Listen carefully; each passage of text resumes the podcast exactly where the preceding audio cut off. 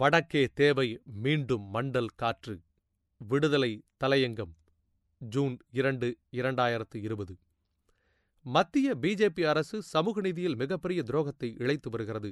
ஒடுக்கப்பட்ட மக்களை வஞ்சித்தே தீர்வது என்று ஒற்றை காலில் தவம் இருப்பதாக தெரிகிறது. பிஜேபியின் தாய் நிறுவனமான ஆர் எஸ் எஸ் இன் கொள்கை என்பது இடஒதுக்கீட்டுக்கு எதிர்ப்பானதே என்பதை தெரிந்து கொண்டால் பிஜேபி ஆட்சியின் தலைமை இடஒதுக்கீட்டுக்கு எதிராக செயல்படுவதற்கான மூக்கணாங்கயிறு எங்கே இருக்கிறது என்கிற சூட்சுமத்தை சுலபத்தில் தெரிந்து கொள்ளலாம். மண்டல் குழு பரிந்துரையை சமூக நீதி காவலர் வி பி சிங் அவர்கள் செயல்படுத்த இருந்த நேரத்தில் இந்த பிஜேபி என்ன செய்தது?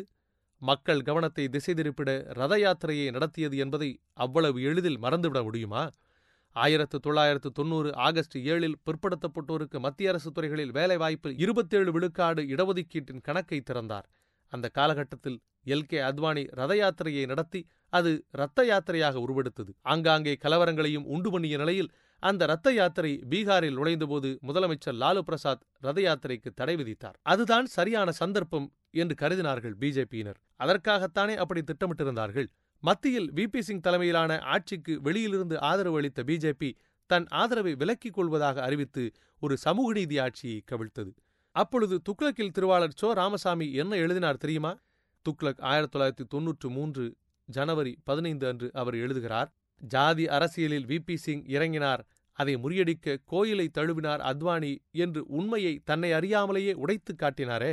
மண்டல் குழு பரிந்துரையின் ஒரு பகுதியை மாண்புமிகு வி பி சிங் அவர்கள் அறிவித்ததற்காக மாணவர்களை தூண்டிவிட்டவர்கள் ஆர் எஸ் எஸ் வகையராக்களும் பார்ப்பனர்களுமே. ராஜீவ் கோஸ்வாமி என்ற ஒரு பார்ப்பன மாணவர் தீக்குளித்ததை பெரிதுபடுத்தினர். இந்தியா டுடேயின் ஆயிரத்தி தொள்ளாயிரத்தி தொன்னூறாம் ஆண்டு அக்டோபர் பதினைந்து இதழ் நிர்வாண ஆட்டம் போட்டது. ராஜீவ் கோஸ்வாமியின் படத்தை அட்டையில் போட்டு மண்டல் குழு காவு வாங்கியது. எரிகிறார் ராஜீவ் கோஸ்வாமி, ஜாதி மற்றும் வகுப்புவாத மோதல்கள் என்று அட்டைப்பட கட்டுரையை திட்டியது. அதனைத் தொடர்ந்து டெல்லி, ஹிசார், கிர்சா, சம்பாலா, லக்னோ, குவாலியர், கட்டா, காசியாபாத் முதலிய ஊர்களிலும் தீக்குளிப்பு நிகழ்ச்சிகள் அரங்கேறின. வன்முறைகளும் வெடித்தன. தற்கொலையில் ஈடுபட்ட கோஸ்வாமியை லட்சியவாதியாக உயர்த்தி பிடித்தன. அந்த மாணவன் தீக்குளித்த இடத்திற்கு குர்பான் சவுக், தியாக சதுக்கம் என்று பொருள்படும்படி பெயர் சூட்டப்பட்டது. அந்த தெருவுக்கும் அதே பெயர் சூட்டப்பட்டது. அதே பதினைந்து பத்து ஆயிரத்தி தொள்ளாயிரத்தி தொன்னூறு இந்தியா டுடே இதழுக்கு அத்வானி என்ன பேட்டி கொடுத்தார்? எங்களோடு எதையும் பேசாமல் மண்டல் அறிக்கையை வி பி சிங் அரசு ஏற்றுக்கொண்டது என்று சொன்னதன் பொருள் என்ன? கடந்த பீகார் மாநில சட்டப்பேரவை தேர்தலின் போது கூட ஆர் எஸ் எஸ் இன் அகில இந்திய தலைவர் திருவாளர் மோகன் பாகவத் என்ன கூறினார்? இடஒதுக்கீட்டை மறுபரிசீலனை செய்ய வேண்டும் என்று பேசவில்லையா? அது தேர்தல் நேரமானதால் அந்த பேச்சு பிஜேபிக்கு எதிராக வெடிக்க ஆரம்பித்த நிலையில் மனுஷன் பிளேட்டை திருப்பி போடவில்லையா? பிஜேபி, ஆர் எஸ் எஸ் உள்ளிட்ட சங் பரிவார்களின் ஊதுகுழலான துக்ளக் என்னென்னவெல்லாம் எழுதியது? பிற்படுத்தப்பட்டோருக்கு சலுகை, பிரதமருக்கு ஆதாயம் என்ற தலையங்கத்தில் என்ன எழுதியது துக்ளக்?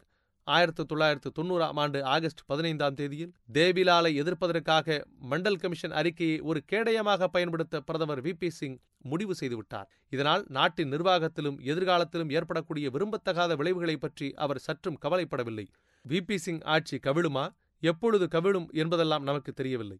ஆனால் இவர்கள் கவிழ்வதற்கு முன்பாக நாட்டின் நிர்வாகத்தை கவிழ்த்து விடுவார்களோ என்ற கவலையும் சேர்ந்திருக்கிறது என்று சோவின் பேனா எழுதினாலும் அதுதான் இந்துத்துவா கூட்டத்தின் உள்ளார்ந்த உண்மையான முடிவு. பிற்படுத்தப்பட்டோருக்கு இருபத்தி ஏழு விழுக்காடு இடம் அளிக்கப்பட்டால் நாட்டின் நிர்வாகம் கவிழ்ந்து விடுமான். இவற்றின் பின்னணியில் பார்த்தால்தான் மருத்துவக் கல்லூரியில் பிற்படுத்தப்பட்டோருக்கான இடஒதுக்கீடு பூஜ்ஜியம் என்பதற்கான உண்மை சூட்சுமம் புரியும்.